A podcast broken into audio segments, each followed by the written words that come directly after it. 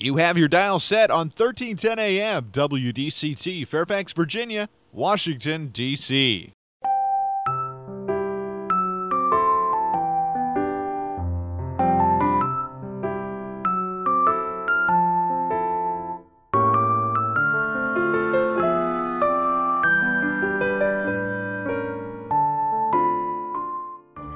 나른한 오후를 날려줄 워싱턴 미씨들의 수다. 안녕하세요, 미씨님들. 윤주와 함께하는 워싱턴 미씨네.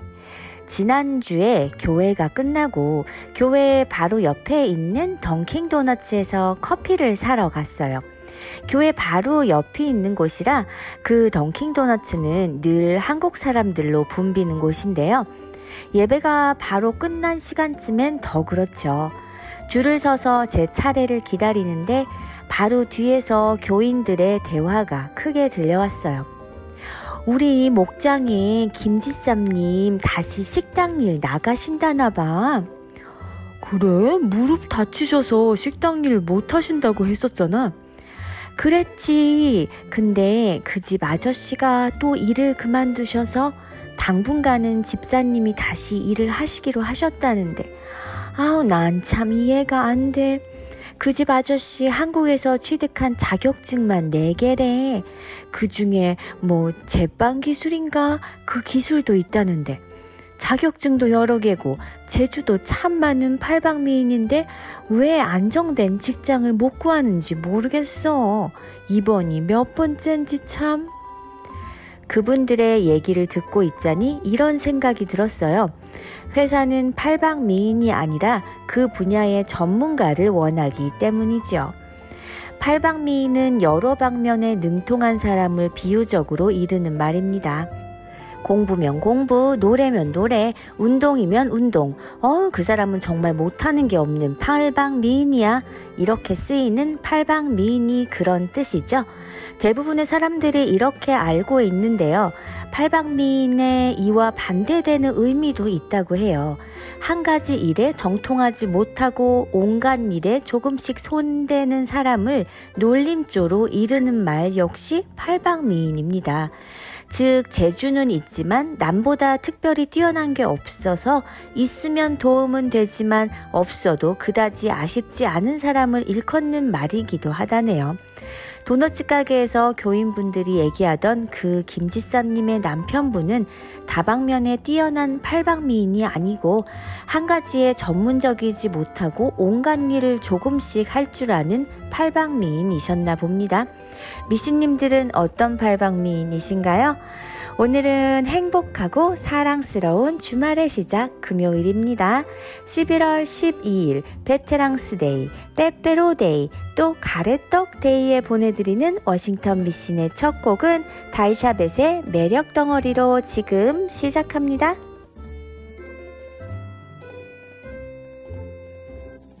매력 덩어리 덩어리 속핫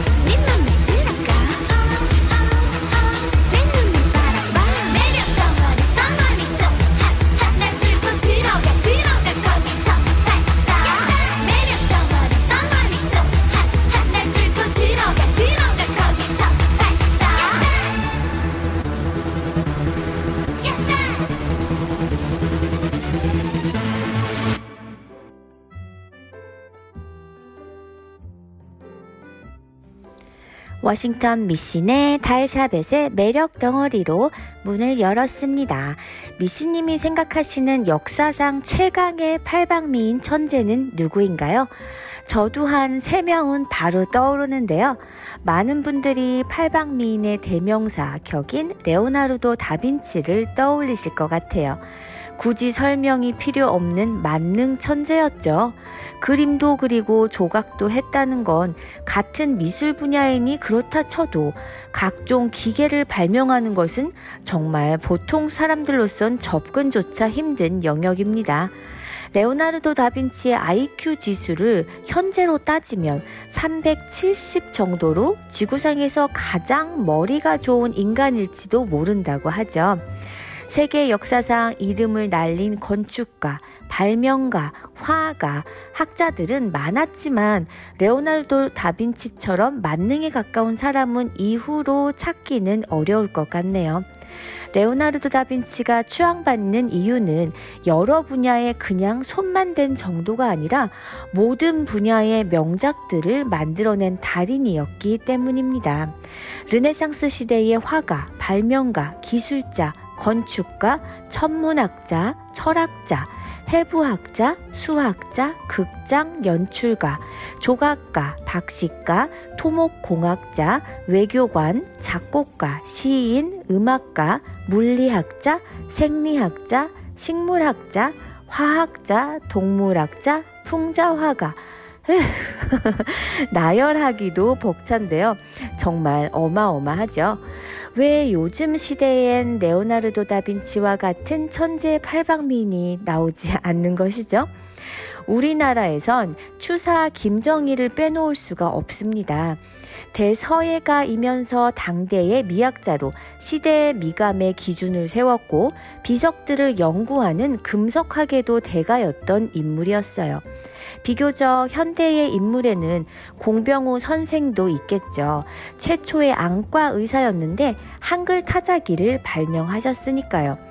뛰어난 작사 작곡가이자 영, 연극 연출가인 김민기 씨도 빼놓을 수가 없습니다. 우리 국민 모두가 좋아하는 노래 아침 이슬을 작곡하신 팔방 미인이시죠. 서양의 만능 스타를 더 꼽자면 장콕토 낄 듯합니다. 문학도 했지만 미술에도 뛰어들어 무예 예술 작품도 만들었고요. 스테인, 어, 스테인드 글라스의 각종 보석 디자인도 했어요. 독일 사람들은 팔방미인을 들라면 단연 괴테를 꼽을 듯 합니다. 괴테는 원래 법대를 나온 변호사였는데 젊은 베르테르의 슬픔 같은 걸작을 써서 대문호가 됐고 자연 연구에서도 권위자였고요. 색채학과 광학계의 조예가 깊어 이 분야에서도 대단한 업적을 남겼습니다.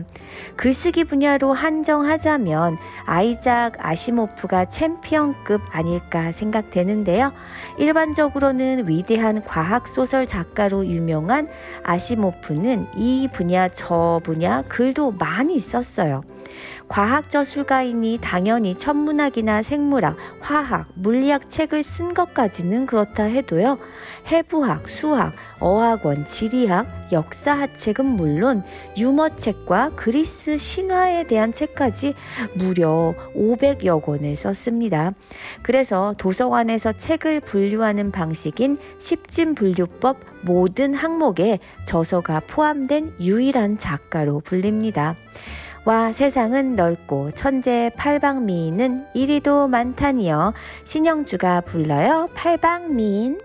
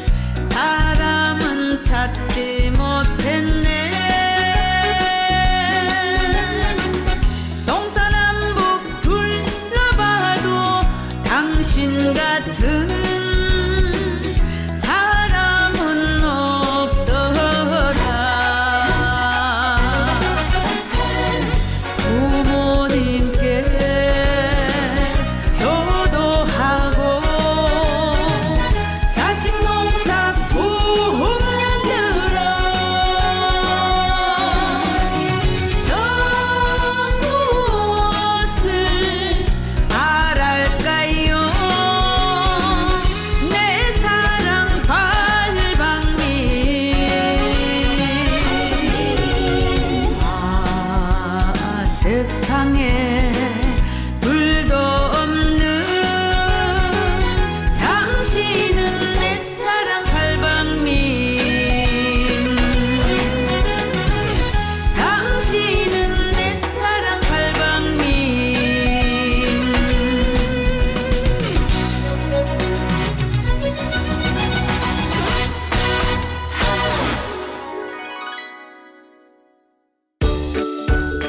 정유한 안과는 백내장, 녹내장, 당뇨, 눈검사, 안구건조증, 눈충혈 등 눈에 관한 질병을 진단합니다. 정유한 닥터는 조지 워싱턴 의과대학을 졸업하고 조지타운 대학병원에서 레지던트를 수료한 안과 전문의입니다. 메디케어, 메디케이드를 포함한 각종 보험을 취급합니다. 우리 아이와 부모님의 소중한 눈, 정유한 안과와 상담하세요. 3대가 함께 다닐 수 있는 편리한 가족 안과 10년 가까이 센터빌에서 진료하고 있으며 문의 전화는 571-210-5535 571-210-5535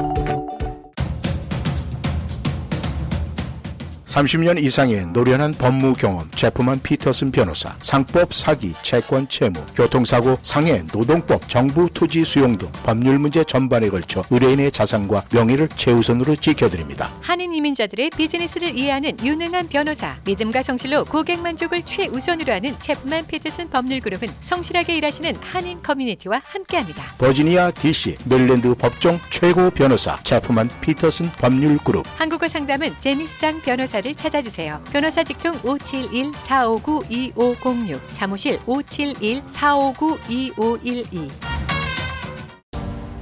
스프링필드 새포드 현대. 2022년 겨울에 드리는 현대 Getaway Sales Event 2023년 투싼, 2023년 산타페, 2023년 코나 최대 48개월 0.9% APR 적용. 모든 new 새포드 현대자동차는 미국 최고 수준의 10년 10만 마일 무상 서비스와 Owner Assurance가 지원됩니다. 스프링필드 로이스데일 로드에 위치한 새포드 현대를 방문하세요. 703-776-9040 새포드 현대.com 0.9% APR 48개월 할부 기준은 크레딧이 승인된 분에게 해당되며 승용차 가격 1000불당 월 21불이 적용됩니다. 모든 고객이 가격 에 해당되진 않으며 자세한 사항은 딜러샵에 문의하세요. 2023년 1월 3일까지 유효합니다. 명품 보석 1번지 골든벨라 보석 센터블 H마트 내 골든벨라 보석에서는 유행을 앞서가는 최신 디자인과 최상의 품질의 다양한 보석 제품을 구비해 구매하시는 고객 여러분의 품격을 높여드릴 것입니다.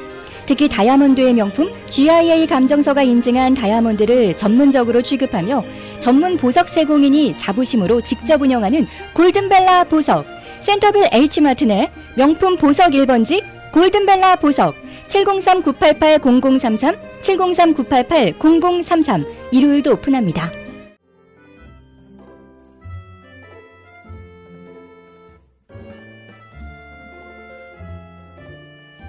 신영주가 부르는 팔방미인 듣고 전하는 메시지 듣고 돌아왔습니다. 미씨님들 이 팔방미인이라는 한자어는 일본어에도 있는데요. 하지만 정말 조심해서 써야 한다고 합니다. 왜 그럴까요? 한국에서 쓰이는 의미와는 다르기 때문이죠. 누구에게 만약 당신은 정말 팔방미인이군요. 라고 말한다면 한국에서는 칭찬이지만 일본에서는 욕이 된다고 하네요.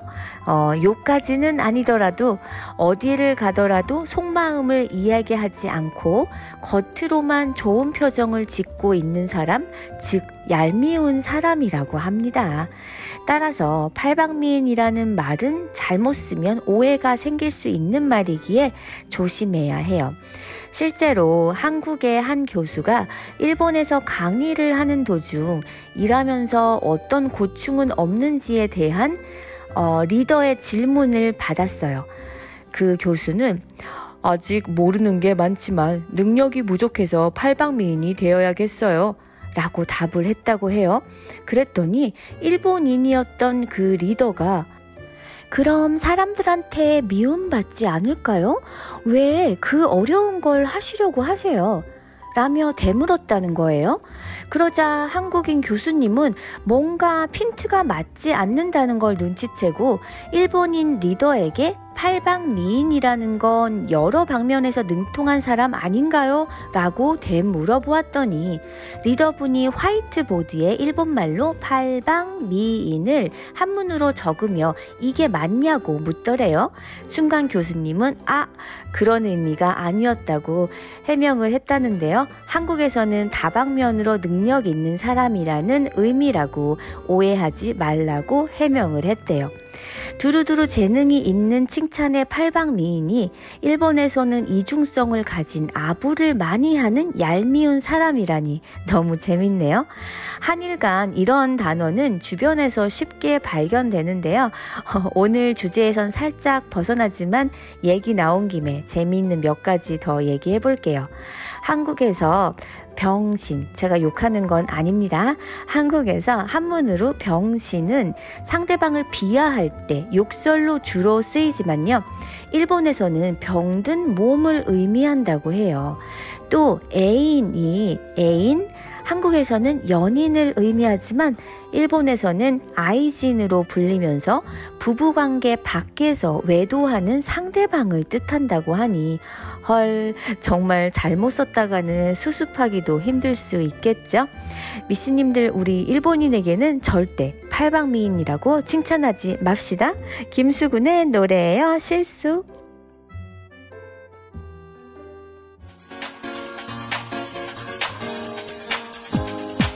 Let me say.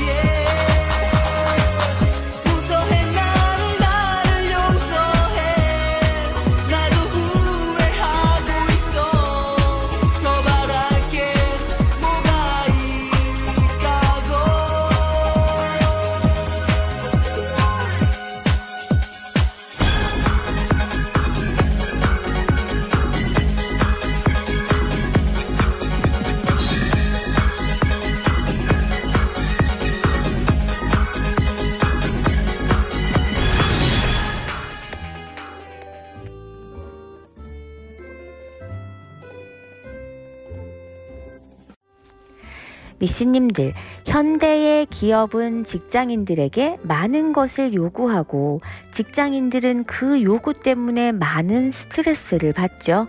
업무를 잘 처리하는 것은 물론이고 외국어 실력도 뛰어나야 하고 인간 관계도 좋아야 합니다. 업무와 관련된 자기 개발은 당연히 해야 하고 인터넷 시대에 도태되지 않도록 컴퓨터를 다루는 능력도 계속해서 발전시켜야 하고요.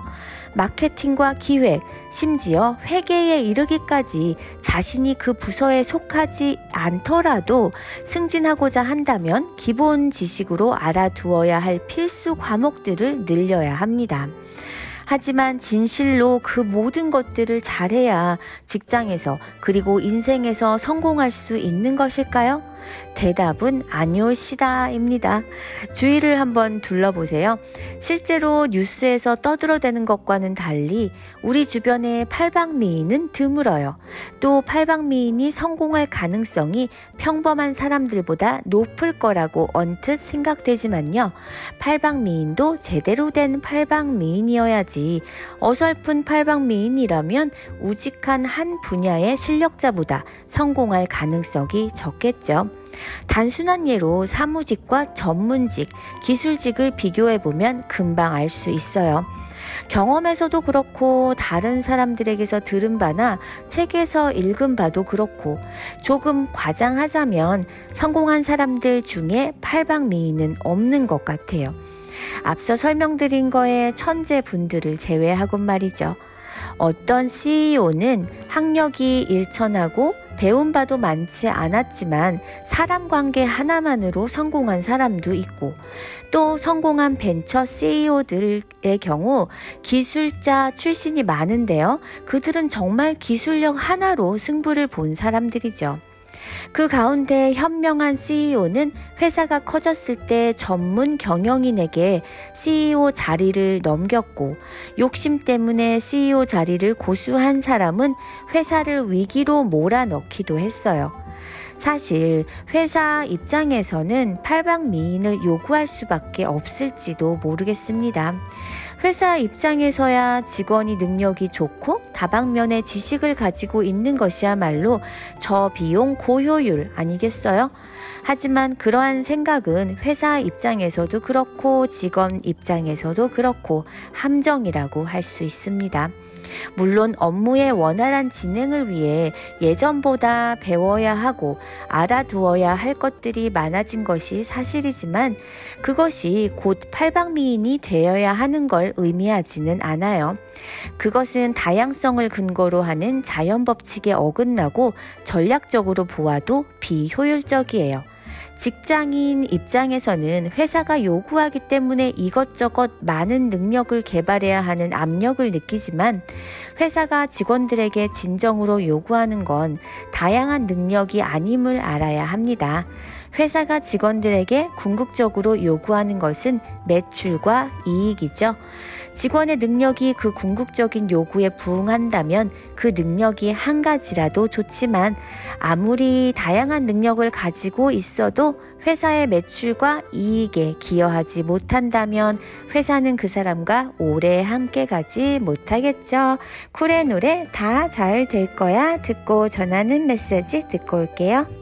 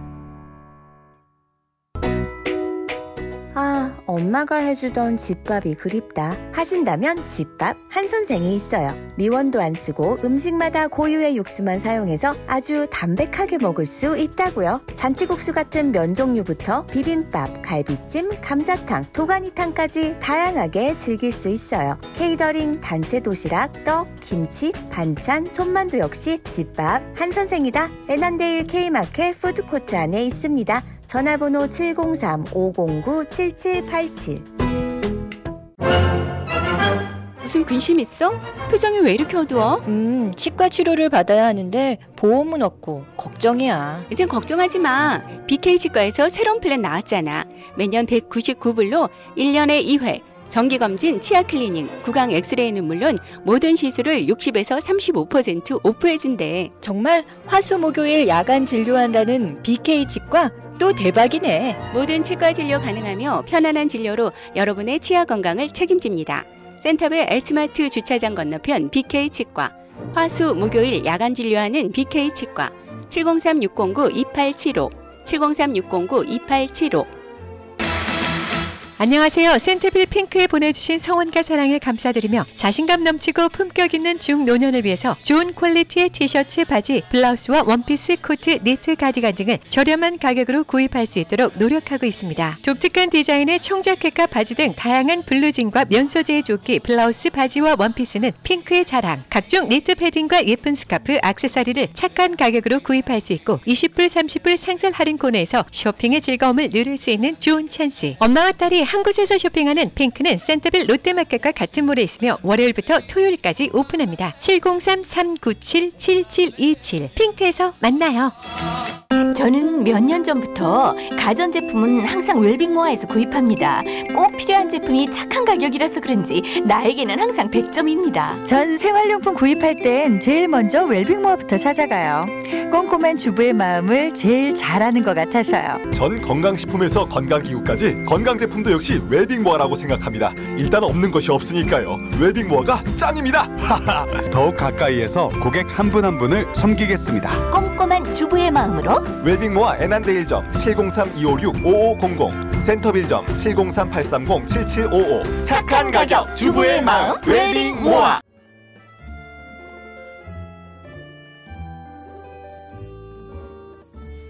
미신의 3분 살림꾼 코너. 미신님들 이번 주말 계획 세우셨나요? 주말에 한국 영화 한 편 볼까요?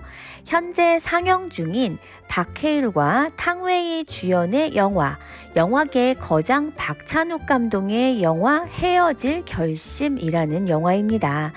헤어질 결심은 이별을 결심을 한 후에도 정말 헤어질 수 있는 것인지 의문을 갖게 되는 순간에서 출발한 작품으로 사망 사건을 맡은 형사 혜준과 피해자의 아내 설애가 사건으로 얽히면서 서로에게 느끼는 미묘한 감정을 다룬 영화예요. 대략 스토리를 보면 이렇습니다. 장혜준 형사는 산 정상에서 떨어져 사망한 유튜버 기도수의 추락 사건을 담당하게 돼요.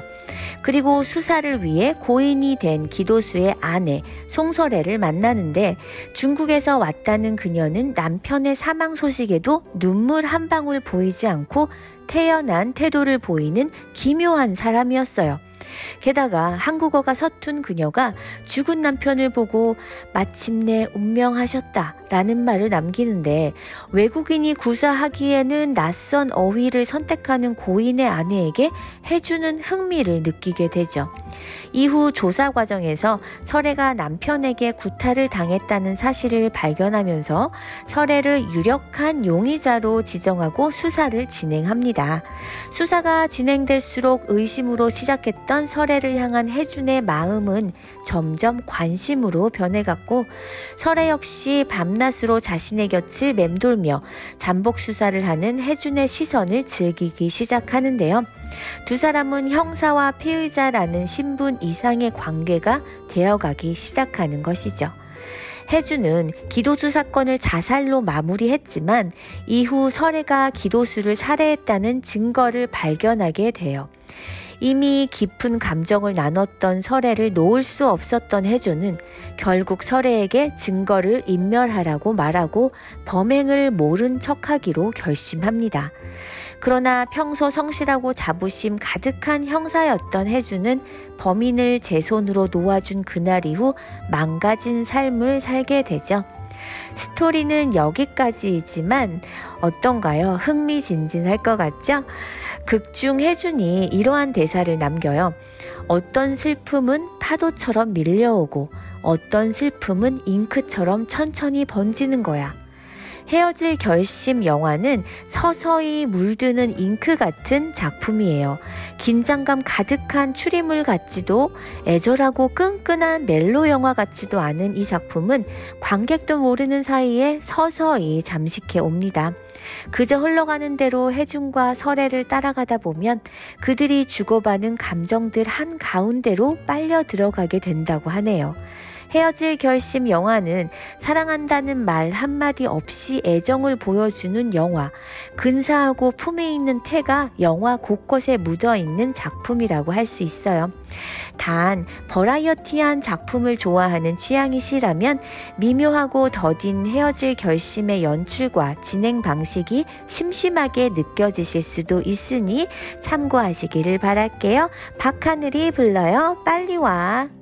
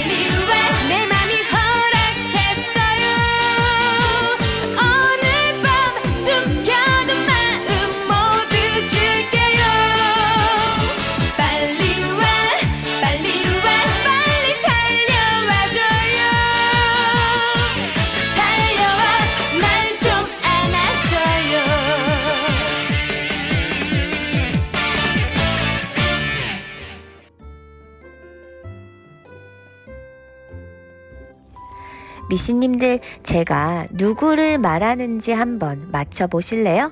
인쇄공, 언론인, 괴짜 발명가, 그리고 미국 건국의 아버지까지. 누굴까요? 이 모두 벤자민 프랭클린을 지칭하는 단어입니다. 미국 사람들이라면 팔방미인으로 벤자민 프랭클린만한 사람도 없다고 할 것 같아요. 실제 팔방미인 시합을 하면 챔피언이 될 법도 합니다. 온갖 걸 잘하기로 가히 다빈치에 맞먹는 것 같기도 하고요. 벤자민 프랭클린은 노력과 자기 관리로 인격의 완성을 추구했던 인물이에요. 가난한 양초장이 집안의 17자녀 중 15남무로 태어나서 가난한 집안에서 수많은 직업을 거치며 미국 건국의 핵심 인물이 된 그는 아메리칸 드림의 원조로 불리죠. 미씨님들 100달러 지폐에 그려진 벤자민 프랭클린은 미국의 역대 대통령 중 한 분이었을까요? 네. 라고 답하시는 분들 많으실 것 같은데요. 벤자민 프랭클린은 대통령이 아니었습니다. 대통령도 지내지 않은 그가 100달러 지폐 초상화의 주인공이 된 데는 미국인들의 이런 존경심이 담겨 있는 것이죠. 벤자민 프랭클린은 1728년 그가 22살 때 펜실바니아에서 인쇄소를 차리고 펜실바니아 가제트라는 신문을 창간했어요. 전기에 대한 프랭클린의 관심은 1740년대 중반부터 시작이 되었고요. 양전하와 음전하를 비롯해 전지, 배터리, 충전, 전기적 충 중성, 도체 등의 전기 관련 용어도 대부분 프랭클린이 처음 제안한 것이었대요. 50대가 돼 정치에 입문한 그는 1764년 영국이 식민진들에게 부과하던 관세 법률인 인지조례를 철폐하면서 유명 인사로 등급했죠.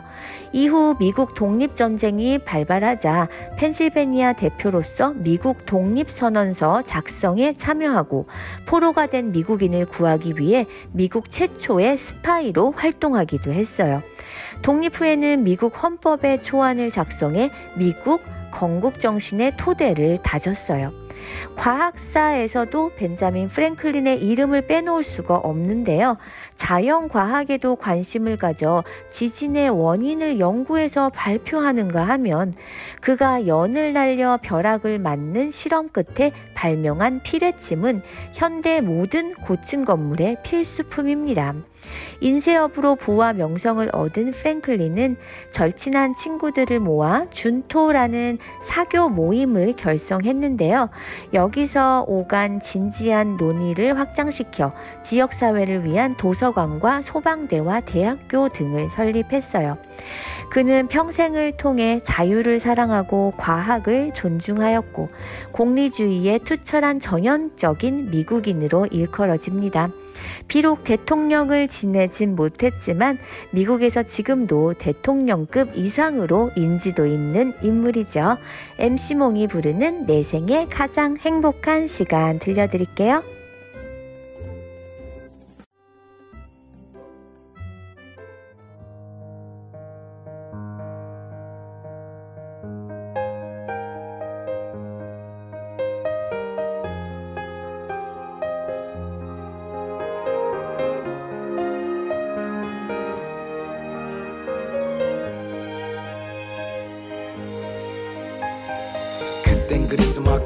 때라서. 돈의 완장에 독이 찰 때라서. 어떤 놈이 뭐가 생기니까 끝없는 욕심은 더 여자는 더 꼬여. 사람이 우습게 보여.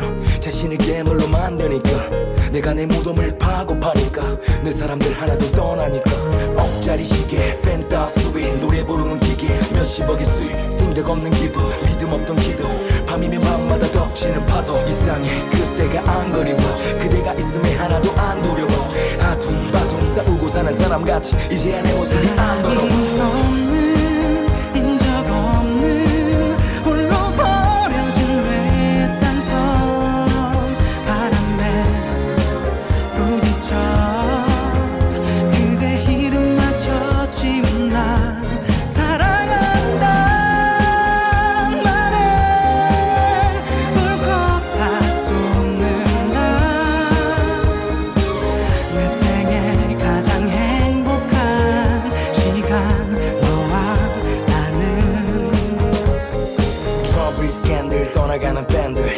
유행어 먼저 잃어버린 트렌드. 아들과 같이 숨어버린 엄마. 그분에겐 간절한 기도만이 평화. 몰래 듣지 말아요. 내 노래 몰래 울지 말아요. 두 볼에 꼬마 점쟁이 니가 딱 맞췄어. 이게 바로 불효 중에 불효자. 뉴스에 나온 횟수만큼이나 내려가는 호감지수. 실수가 난 가수. 사랑받은 만큼 넌더 혼나야 해. 이상해. 그때가 안 그리워. 그대가 있음에 하나도 안 두려워. 아둥바둥 싸우고 사는 사람같이 이제야 내 모습이 안 사랑이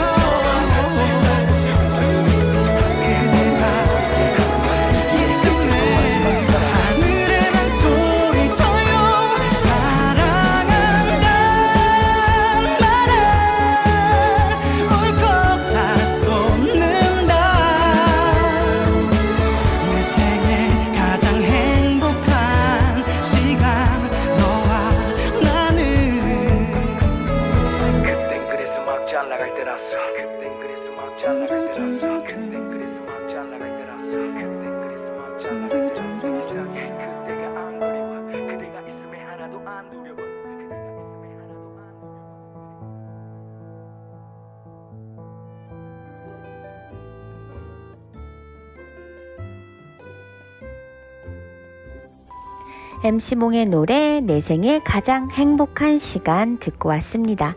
미씨님들은 누가 미씨님에게 팔방 미인이신가 봐요. 못하는 게 없으시네요. 한다면 기분이 좋으실 것 같으세요? 저는 좋을 것 같아요.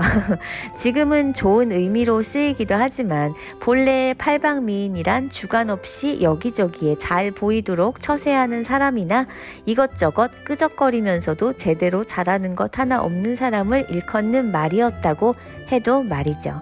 기본적으로 우리가 알고 있는 뜻으로는 이것저것 잘한다는 칭찬이 맞을 테니까요. 미씨님들 과거엔 여자가 외모만 뛰어나면 시집가서 음식도 못하고 빨래도 못하고 살림을 엉망진창으로 해서 시어머니께 꾸중을 들을 때 에휴 얼굴만 예뻤지 할 줄 아는 게 하나도 없어. 뭐 그런 모습을 드라마에서 종종 봤었죠. 그러다가 차츰차츰 얼굴도 이쁜 여자가 마음씨도 착하고 살림도 똑 부러지게 잘하는 이미지로 조금씩 변화한 것 같아요. 저도 생각해보면 과거엔 외모가 이쁜 여자들은 자기 치장만 하고 꾸미는 데만 온 시간을 다 보내서 자기 개발이란 없고 그저 돈 많은 남자 만나 시집만 잘 가면 된다 이런 생각을 가진 머리가 텅텅 빈 여자들이 많았어요. 시대가 변하면서 아유 세상에 이런 며느리가 어디 있냐? 우리 며느리가 팔방 미인이어요. 음식 잘해. 애들 쑥쑥 낳아서 잘 키워. 살림 똑 부러지게 해. 얼굴까지 이뻐요. 게다가 요새 돈도 벌어와요. 하지만 정작 며느리는 이 소리가 좋지만은 않아요 살림만 하는 것도 힘든 일인데 요새 여자들은 1인 5역을 기본을, 기본으로 해내어야 하는 사람들 아닙니까? 그러면서 뭐 하나라도 잘못하면 누구 집 며느리는 똑 부러지게 살림하면서 연봉도 얼마라더라 라는 말을 서슴지 않는 시어머니들도 계시더라고요. 차라리 딴 거 필요 없다. 너희 가족 단란하게 싸우지 말고 잘 살면 되는 거야. 라는 한마디가 훨씬 기분 좋을 것 같네요. 미씨님들 우린 힘든 팔방 미인 하지 말고 그냥 미인 할까요? 쌀쌀해진 날씨에 감기 조심하시고요.